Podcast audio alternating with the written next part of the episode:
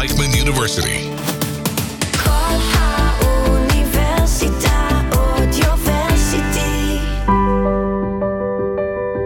Kol Saftot.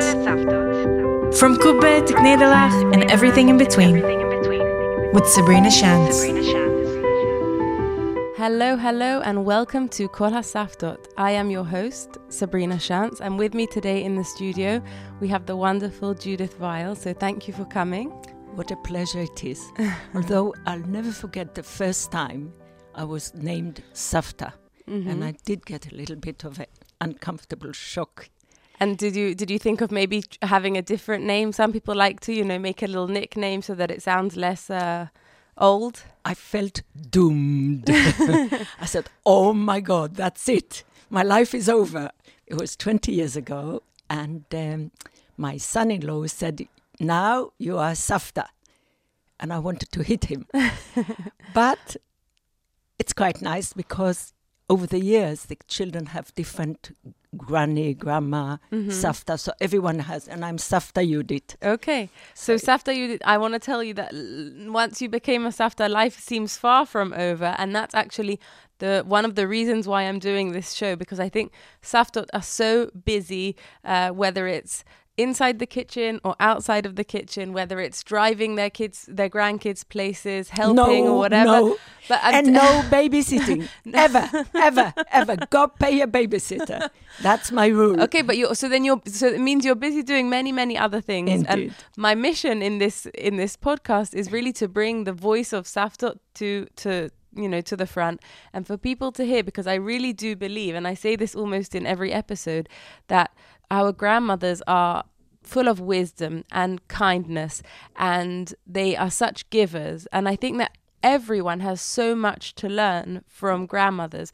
But if you turn on the television, you don't have a safta there, you know, giving her advice. And every time I approach a grandmother and I tell I tell them about this show and that I want them to come, they say, "Me? What? What do you want to interview me for?"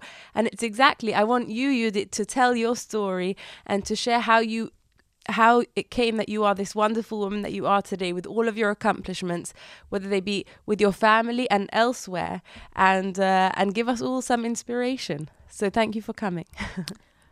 Thank you, Sabrina. It's a pleasure. But I must admit that as you speak, I realize that being a mother and grandma is essential part of my life. mm-hmm. And I always remember my girls were saying to me, Ima, because you were a mother always there for us when we came back from school, it affected the way we are today. And we don't know if we will do it for our children the same way. So thank you. They say it very often. So it's very nice. So I think you touched on on uh, something that many women maybe have felt since your generation, but feel it much more today, which is as a woman now we have so many options. You know, I we could be we could be prime minister if we want. We could be in finance, in in law, in business, in anything, and we can also be mothers. And uh, they, they don't always have to come one on on account of the other. But in terms of minutes and hours in a day, there only are so many, and it's so hard to strike the right balance of where you choose to spend your time. And as your daughter said, they realized the value that you spent many years at Yeah. home with them Yeah.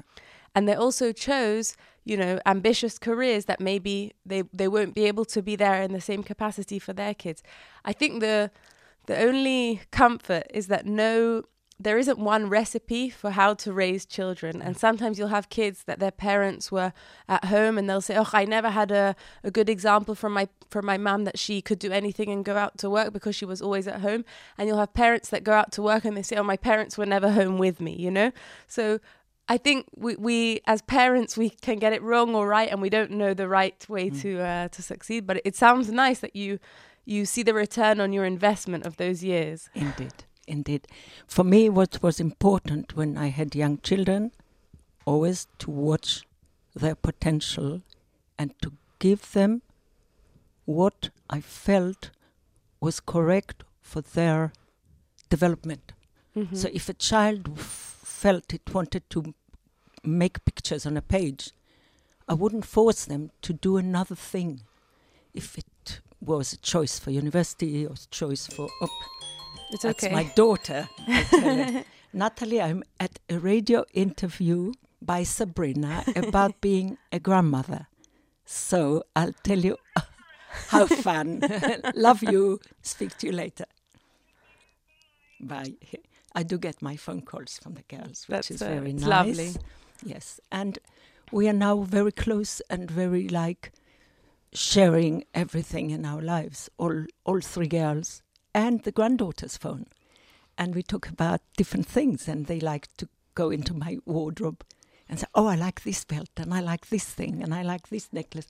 Oh, that's so nice." After And will I- you give will you give out your things? if they, yeah, Yeah. yeah, that's okay. it. I say, oh, my oldest granddaughter, she just gets everything for me because she likes very long skirts and long sleeves, and everything long, long goes straight to her. Lovely, lovely. Yeah, so there's a lot of um, um, uh, understanding, feelings, relationships, and seeing each child and each grandchild as a one world.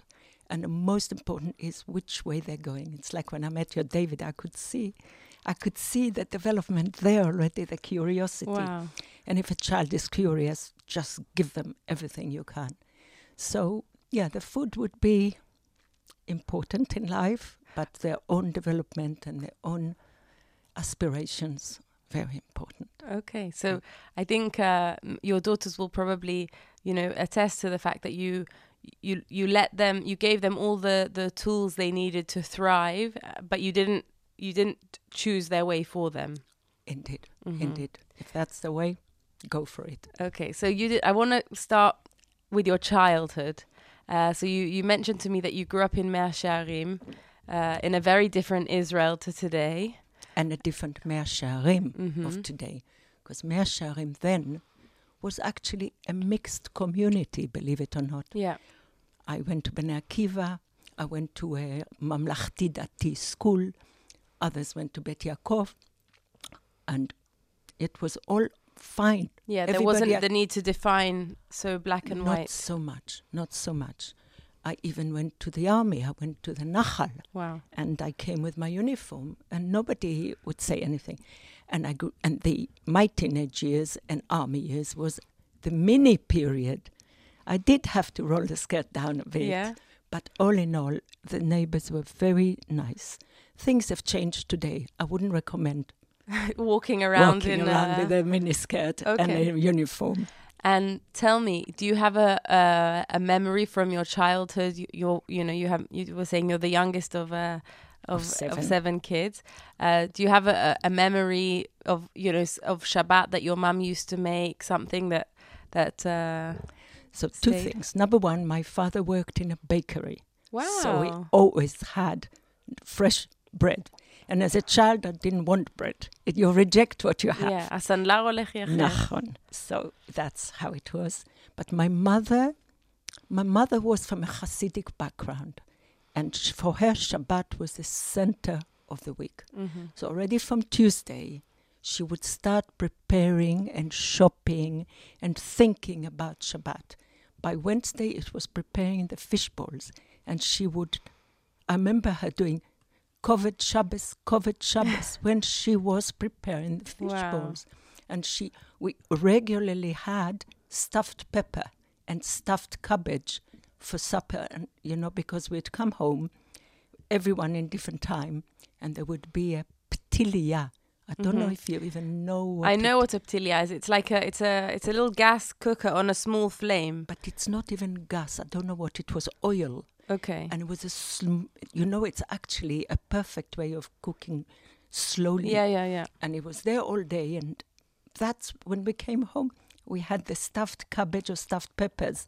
This was on on Wednesday, Wha- Thursday. Yeah, yeah. because she was busy making for Shabbat. So take care of yourself. Take the yes, Pilpelim yes, yes. Wow. And always fresh salad and fresh chicken soup. There was never נקניק at home. I said, אמא, אני רוצה נקניק. היא אומרת, לא, לא, זה לא טוב. I don't know how she knew, but she never bought things ready-made. And it's very Amazing. interesting that I never gave my children any um, snacks of rubbish. There was Mhm. always biscuits or cakes or fruit, but not from the shops, right. bits and Not pieces. not processed food. No, No. Amazing. I think that's that's the biggest difference between healthy and unhealthy. It's not if you have cake or don't have cake or rice or potatoes. It's Yeah. you know. I the don't think it's a problem to have a piece of cake as a child when you come home. Oh, I But- think I, I I love that you said that because I, I think it's so important that kids learn that it's okay to enjoy something sweet. Yes. Um, so I, I never had limitation on the children, but I didn't buy the um, khatifim. mhm. Never had it at home because I never had it at home, and I think it is unhealthy. yeah, yeah, for sure. Yeah. Yeah. Okay, so so you you grew up in Mea Shearim, and then uh, how did you make your way to London? Okay, so all my I was the youngest of seven. So when I was at school, my sisters who were at university already were actually, in order to sustain and support themselves, were teachers in my school.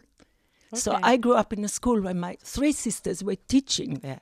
So you, you could do whatever you want. Yes, yes. And I was Kochava Kita and Kochava Besefer. Anyway, and I have a brother who married a girl from London. And when I finished the army 50 years ago, just before the uh, Milchemet Yom Kippur, the war has disrupted life, just like today. Mhm. And in January, university hasn't gone back to normal. How can I be without university? The family said so. I was going to study English at university, and they said, you know what? Go to London. You will learn at least what you want to do. Yeah. I never studied English literature at university after that, but I've learned English. and I met my husband, and then How did you meet him? it's a very funny story. My dear sister in law, Esther, said to me, Look, Yudit, you're going to my parents. I did go to stay with her parents, and I'm giving you a phone number of an old friend. He's not for you, but he will introduce you to people, and he's a real chevreman. Just to get to know young people your age and Yes. uh, okay. Yes. And um, that's the end, you know. You met him and you said I don't need to look any further. it it wasn't that straightforward. He wasn't interested, and I knew that he wouldn't be interested. And in a way, it's always more interesting if somebody is not really interested. For that sure. never happened before. For sure. So that's the end is history. Wow. And uh, so you find yourself living in in London, cold London. You left everything behind in Israel, and But I had uh, a sister-in-law ah yeah, you had your sister-in-law. Yes. Okay. and Johnny's family. hmm So actually, I wasn't alone, and that helped. Yeah. But I didn't have my mummy and my sisters, so that was hard. And it was a, a time before WhatsApp, and uh, you know, international calls were probably very expensive as well. My parents didn't have a telephone. Wow. So, you know, they'd go to the neighbor and talk to me. Yeah. Yes. And then we start, we sort of used to come for Hagim, and that helped. Yeah, I'm But- sure. Yeah. And so you made you made a life in in London, and you had three daughters. Um, and so tell me, what was it like to be to be a young mum in London, sending your kids to school? Could you help them with homework? Like, how did? Because I know with immigrant parents, there's always uh, the language barrier is can be difficult. I know, you know, from my mum as well. Well, my daughter was four years old when she said to me, No, no, no, you don't say it like that. so I could see that language was very important for her. She was very um, precise. Yeah. And, um, and uh, they went to school. I, I didn't have to help them. They would do they the were work. independent. independent. But then I went to university when they all went to school. Okay. And when I was a student at, at home and I would write my essays, they would see me always writing essays. And there were no computers. I'd write my essays. Wow. So they would, I was seeing, they would sit and what they see at home, they do. So you give a very interesting example to your children of uh, of someone who who was studying. Yes. and and you had even at that time in your life the importance of of getting a degree Oh, uh, uh, there was no question. I had to study. so you when you came to london you knew you would take a- a break kind of to have kids and Not yet, no. I went to university. I went to London School of Economics. and started a degree. And I was pregnant. And I finished my de- my first year, and my oldest was born. But it was very difficult to start my second year when I have a baby at home. hmm I tried, and my husband said, "Don't worry, we'll have nannies." But it wasn't. I wasn't happy. I was not happy. hmm So I put my studies on hold. I said, "There'll be time for that." So I went back to university when my girls were older. I didn't go to LSE. I went to University College and did a degree I thought would be easy Hebrew studies, Jewish studies, Ah. and Jewish, lit- it, um, Jewish um, um, literature and Jewish, um, you know, History. biblical and history and everything. And it was quite an eye opener, and I enjoyed it. And then from then on, people asked me, "Oh, can you do this? Can you give a lecture? Can you talk?" And I said, "But I'd never done any teaching." And they all said, "No, no, you are a born teacher." So Wow. that's how it was And your sisters were teachers, Yes. so maybe it's uh, in the family. in the family, in the blood. And I remember when my girls were doing their medical degrees, they said, But we really like to teach. I said, You'll be surprised. As a doctor, you'll be teaching plenty. And it's very true. They are, they are Educating. sure. educating the next generation of teachers, all it, of uh, doctors all the time. So when did you become a teacher? I didn't become a teacher. I was born a teacher. when I was nine and the teacher wasn't in the class, the headmistress came home. You did, you, You take care of take care of everything." So it just was natural, natural. And do you like, do you enjoy uh, standing in a class in front of children or, or students? I love to share my knowledge and my perspective and my understanding and my last thing I read, and very much so. hmm Yes, yes. Not that my grandchildren like it, because it's not always their way of thinking things. You know, I always say you must listen to another opinion. You cannot always just carry on your life with one view, be it political, be it historical, be it anything. Always think outside your own environment. I think that's so important. And I feel that growing up in London and then moving here, I always, even uh, when I moved here, I moved to Herzliya and I went to school, but everyone was different from me, not only because I was English, but just there were many, many differences. And I always felt, um, not in a bad way, but I felt like n- not, not, lo echad mikulam. We all feel that. Remember, So it's true. We all feel that. But I think that if you feel it without any kind of bad feelings, Yeah. it gives you the opportunity to say, okay, he thinks like that, she thinks like that. Um, and and to appreciate the the different opinions and different cultures and the, you know and to to see it with a curious eye as opposed to a judgmental one because we can't all be the same and it would be terribly boring if we were Yeah. um oh, that's amazing that you learned it through your own experience. Yeah, but because I didn't have a bad experience, Okay. I think if I if I struggled socially or or if you've then- been bullied. yeah, or, then then I would have maybe f- developed that anti towards the other. yes, But I just appreciated it, yes, and until today I, I do, and, and that's why also I love on this show meeting different women from all kinds of countries and walks of life, and and uh, and one of the reasons why I always ask about food is because um, the stories of food are so different. You know, whether it's a grandmother from Iran or from Liverpool, you'll hear different recipes, but the feeling remains the same. Of you know, ah, what I would do to smell that the ptiliav, the pilpeli memulaim on Yes. on Thursday or whatever, and uh, so. With all the differences, there are such common threads. I see the common threads through food, but there are many. yes. Well, because of you, Sabrina, I remember the uh, communal oven hmm that my mother used to take her chamin, cholant, uh, on Friday afternoon to uh, bake, to leave it, and then on Shabbat, because it was, of course, the eruv, that we'd go home with it. Wow. I forgot all about it. Do you know. make chulent? Not so much. Like in the winter, a cold Uh, Shabbat. if I know that, yeah, because the worst thing I have I know, I know. left over. Leftover. Everyone says the same thing. Children, as soon as it comes out the pot, you want a nice bowl, and then you then you finish them. You can't see it again. just makes me ill. so yeah, I'd rather Um, not. I, you know, you can buy now. Like it's a it's a, a liner, like a bag for the chulent pot, so you don't even have to wash the pot. and then you just Yeah.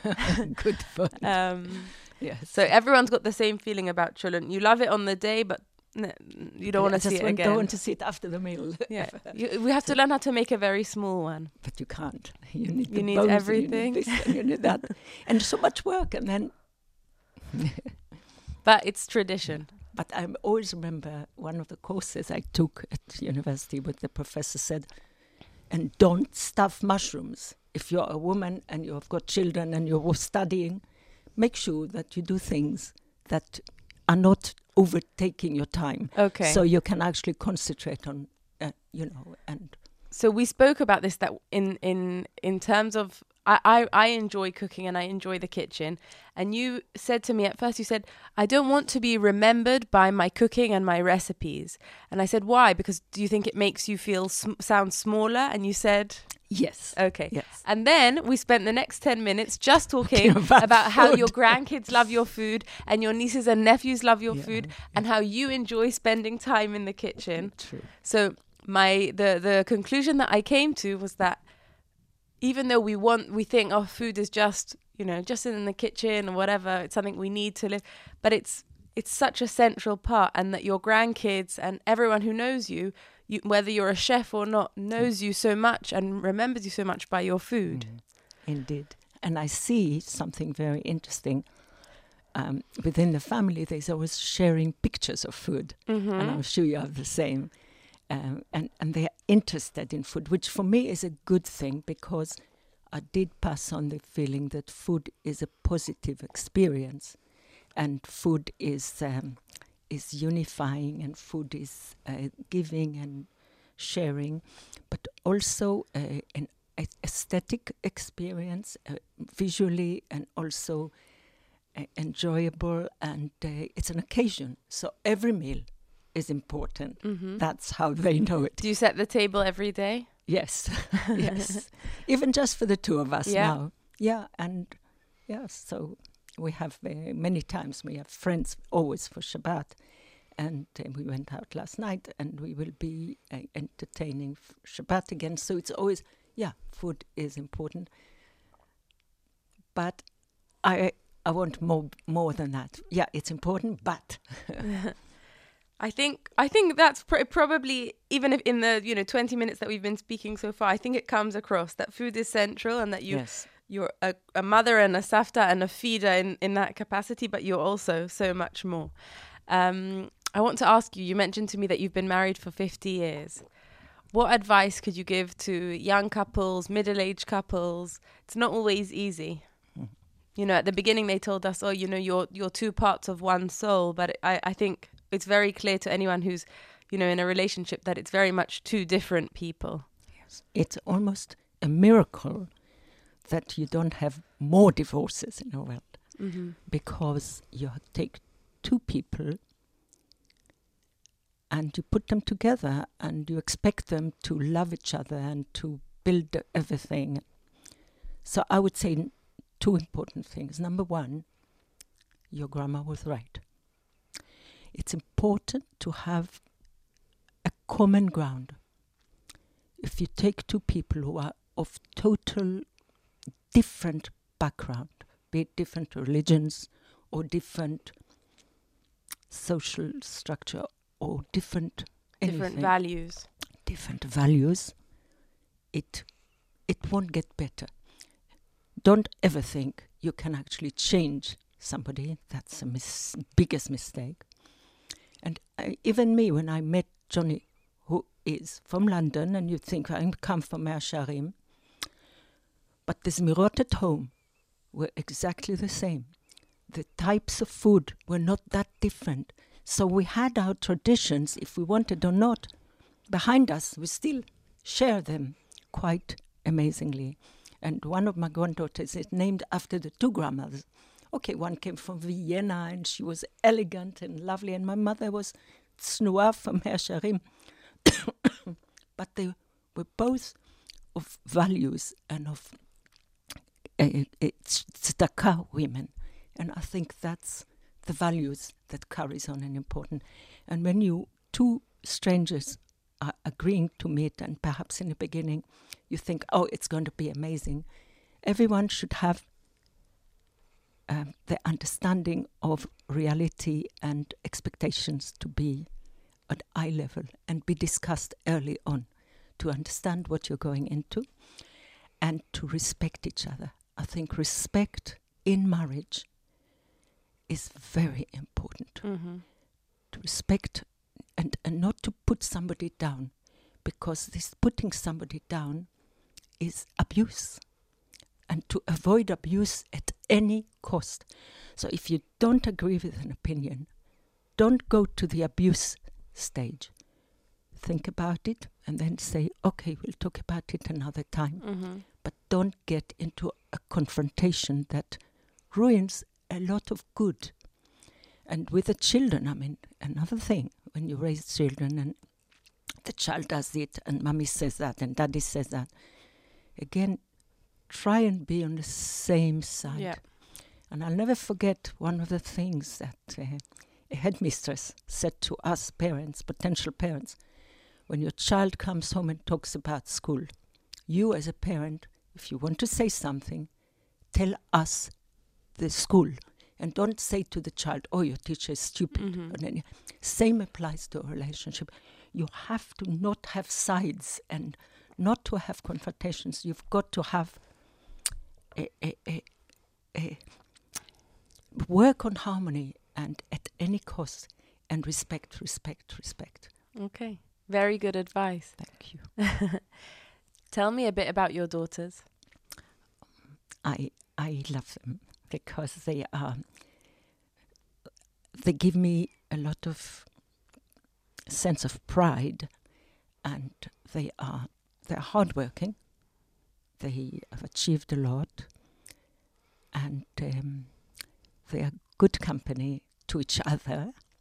And last week, my daughter from Israel went to London for a friend's simcha, and the sisters, I, I demanded that each one takes a day off, which they never do, and they had each girl had a day with her, and then they went out and they had theater together and outings together and Shabbat together.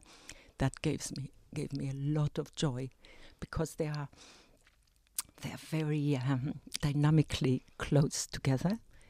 Um, unfortunately, I'm not with them all the time, Mhm. and that is hard.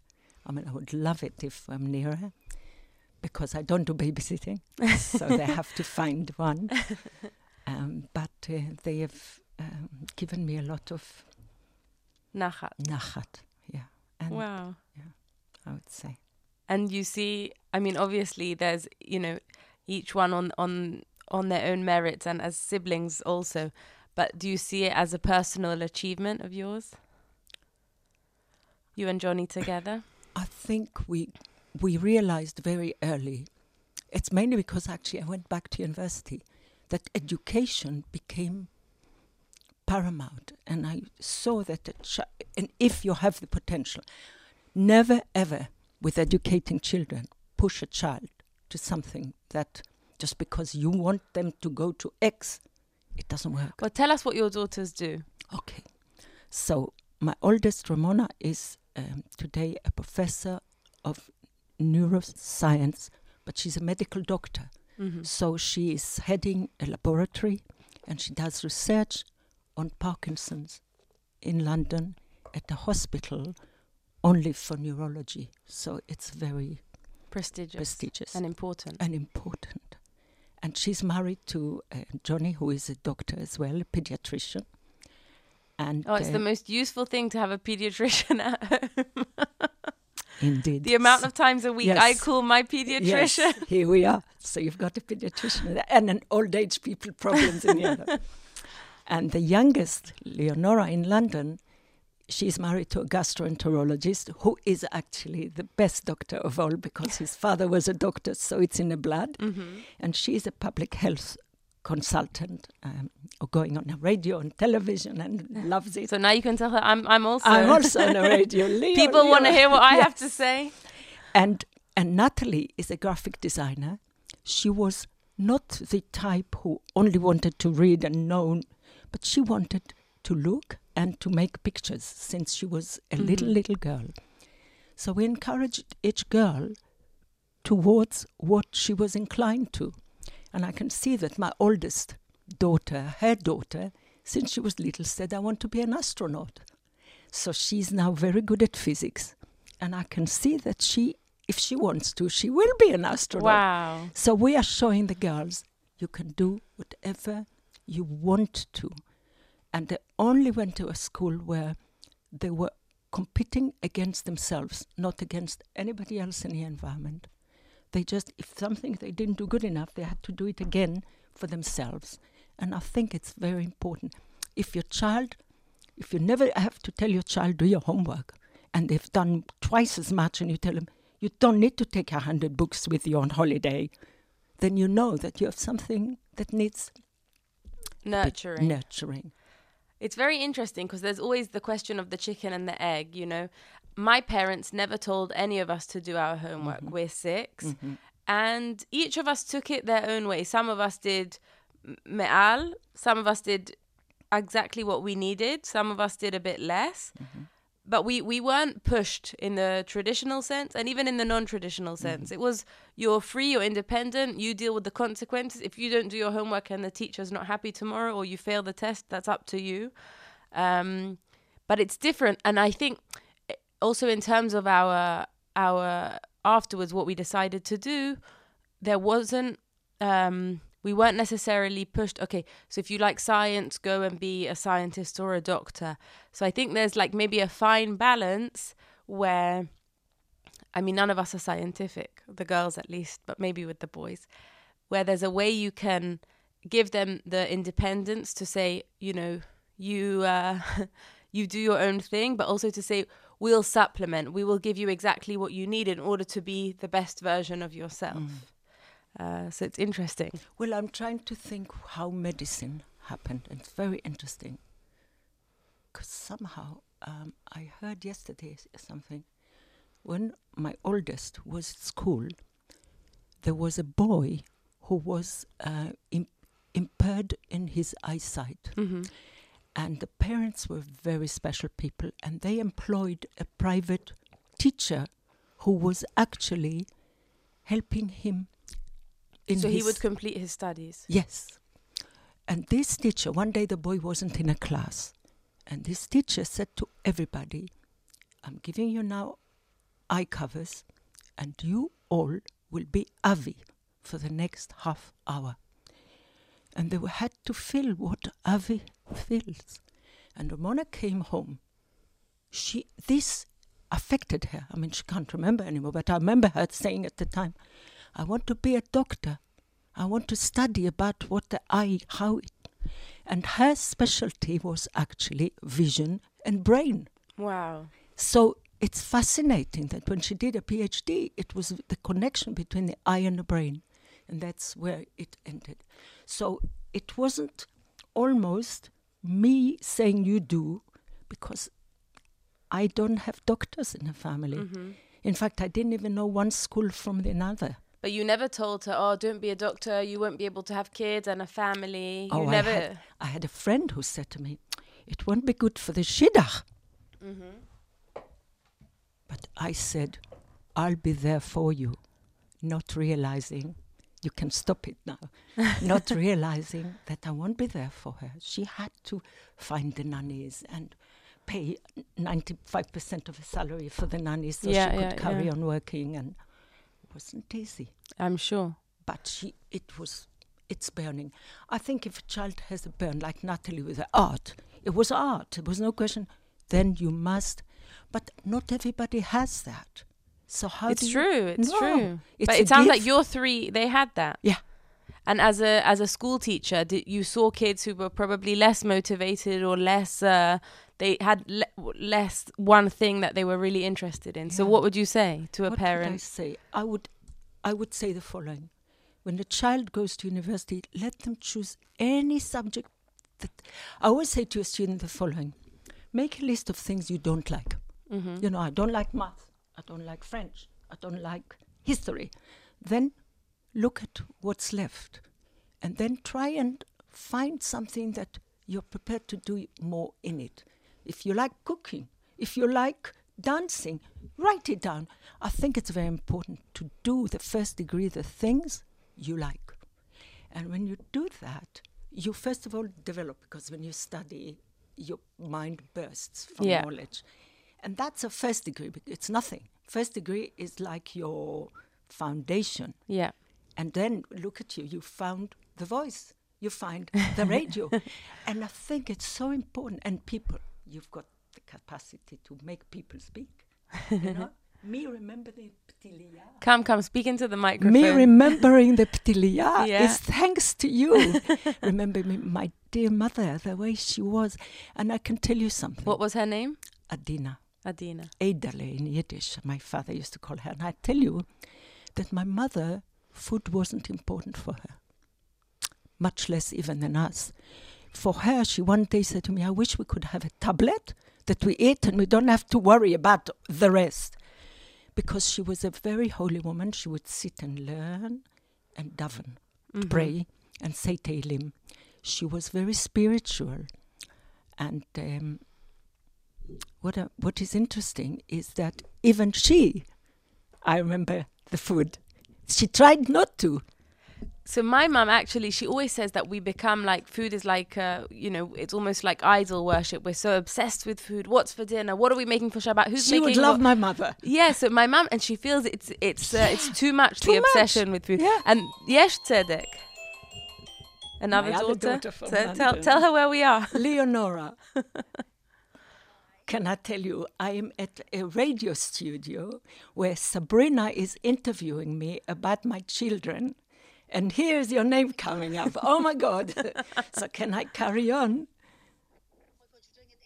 An interview. I'm interviewed for, well, it's actually a university studio, so it's her project, and we're doing it at, about grandmothers and about the relationship with children, and I'll tell you all about it.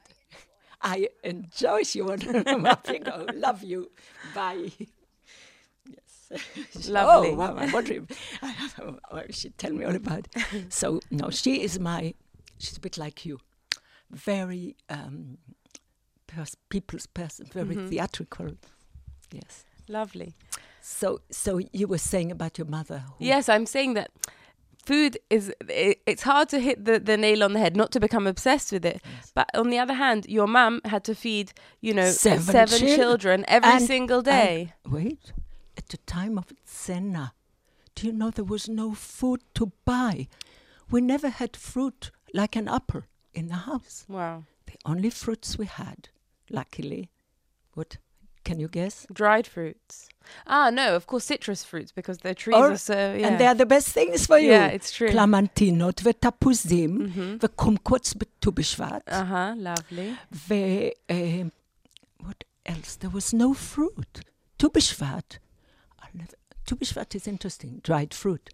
When I came to London and I came to my husband's family on Tu Bishvat, which was about six weeks after my arrival, there was a dish and he said, We do 15 fruits what? Never heard of it. So we, my, my husband's family, they're Persian, and Persians they love fruit. It's like the the the they don't do desserts. There's nothing holier, nothing more beautiful, nothing more delicious than fruit. And for Tu Bishvat, it's doing a massive, massive spread of dried fruit. And I think to myself, but it's no What's longer the we, you know, we can have the real fruit, But um, but it's yeah, tradition. when you go to all shops, they give you dried fruit for yeah, yeah, yeah, yeah, Because that's all there was. yeah. It's very interesting. And my mother had to be uh, creative herself. Cabbage stuffed with rice. A little bit. There was no mint. There was no red meat. Wow. But every day we had chicken soup and chicken and rice, and cut f- salad. I actually think the recipes or the cooking uh, rituals and traditions of of the generations that had a lot less. There's so much to learn because they would waste nothing. Nothing. They would find the flavor and nutrients in anything. You know, you say chicken soup, it's from the bones. Yes. And uh, and Yes. today people are kind of, you know, I'll just put some of Yes. katmarak, some uh, Nothing. Yeah. Nothing. So you're absolutely right. She had to be, but there was a bit of rejection. Neknik. And you're neknik. Okay, but kids are never satisfied Yes, with what there is There at is a rejection. Only now, when you look at it, you know, with the with the perspective of many years, you, you, Yeah. you would love to, to smell those smells and try the food. Okay, we've been we've covered Wow. m- most of our topics, Yes. and I think uh, we, I hope we st- we we hit the right balance between food and everything else. Um, and I asked you, uh, even though you don't want to be remembered by recipes or whatever, if you would share a recipe with us. Mm-hmm. So tell us what recipe you've decided to bring to the table. Um, well, I'll say two things. Mm-hmm. The First one is not a recipe; it's an attitude.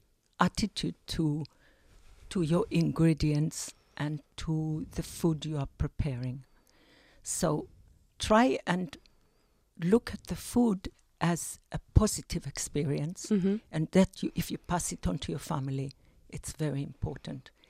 Um, uh, think healthy as well if you can. I mean, probably I use too much olive oil, but now I hear it's not such a bad yeah, yeah, thing. They say even it boosts your immune system. yes, so we pour it over the food, and I would say, try and be creative. I always look up to see how people do things now. I think we're the same. We look at a recipe just to get the general idea, then we close the book and we do our own thing. Yes, Take however, inspiration. correct, but also to look at more than one recipe and to think other ways because, you know, food is a bit chemistry. I don't know if you read this book about the chemistry teacher.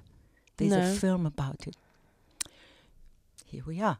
She is um, a chemist, PhD in the 50s, and um, and she uh, her husband dies in, in an accident, and she has to do something um, to sustain her child. Mm-hmm.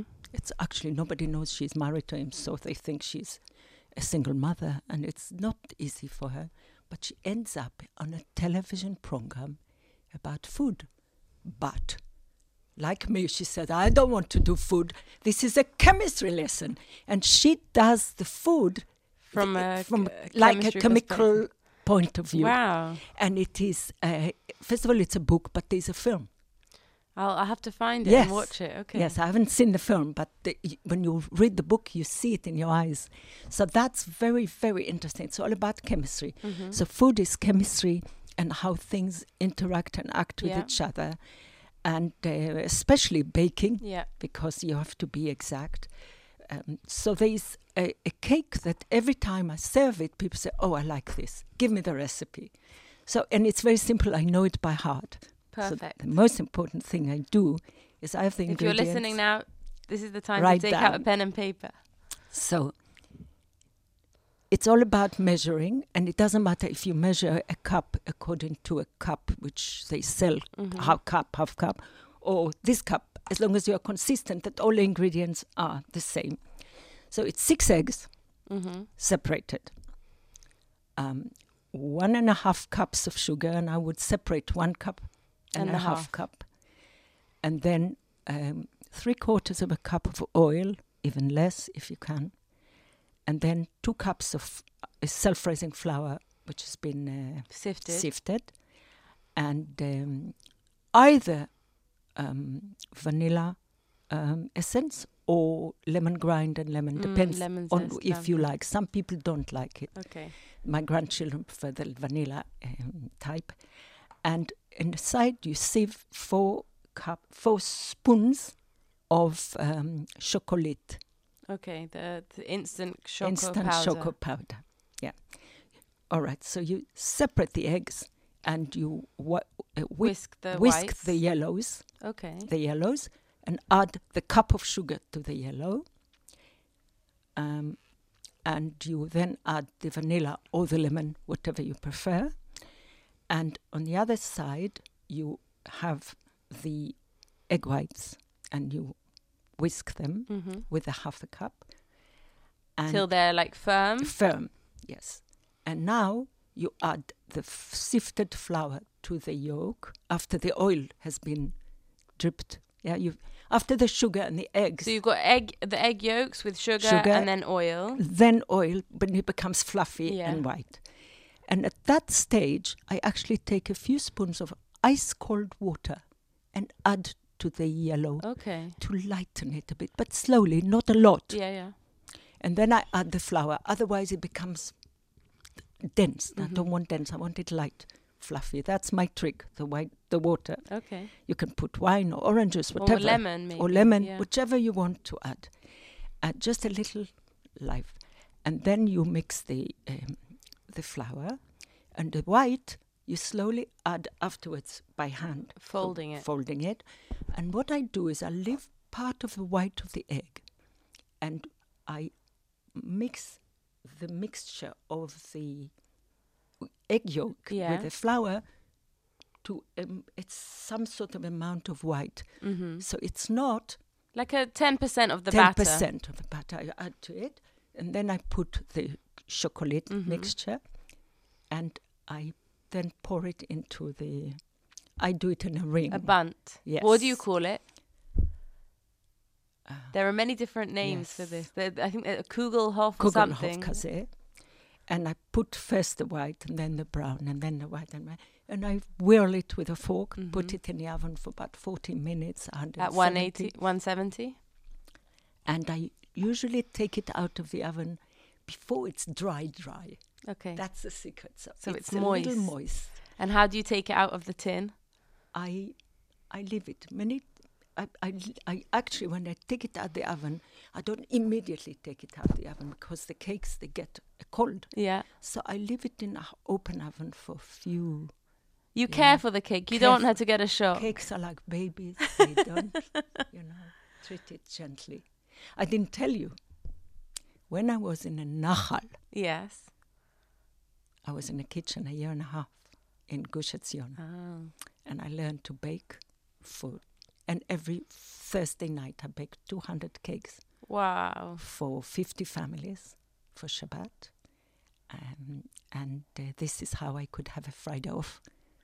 I left early Wow. and I cooked in the evening with a friend who was, they put an 18 year old in charge of the kitchen and she said, I go in the kitchen only if Judith comes in with me.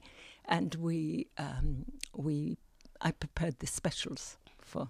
So cooking was, yeah, that's why it's. So you did. I, I, I really like this recipe. I think I'm going to try it this Shabbat. Yes. I think you are. A, you must be an excellent cook and so much more. Come for Shabbat. I would love to. Um, and thank you, thank you for sharing your wisdom and your stories and your, you know, your own story from from from the beginning until now. It's been an absolute pleasure, and uh, yeah, really thank you. and you've got the gift of the gab. Yes, that's it. They also have the face for radio. oh, yes, but also for television. You're a very beautiful lady. Thank you, thank you. Koala Saftot. From Kube to Knedelach and everything in between. With Sabrina Shantz. All our shows and podcasts available online on our website and on all podcast platforms. Search Audioversity. Call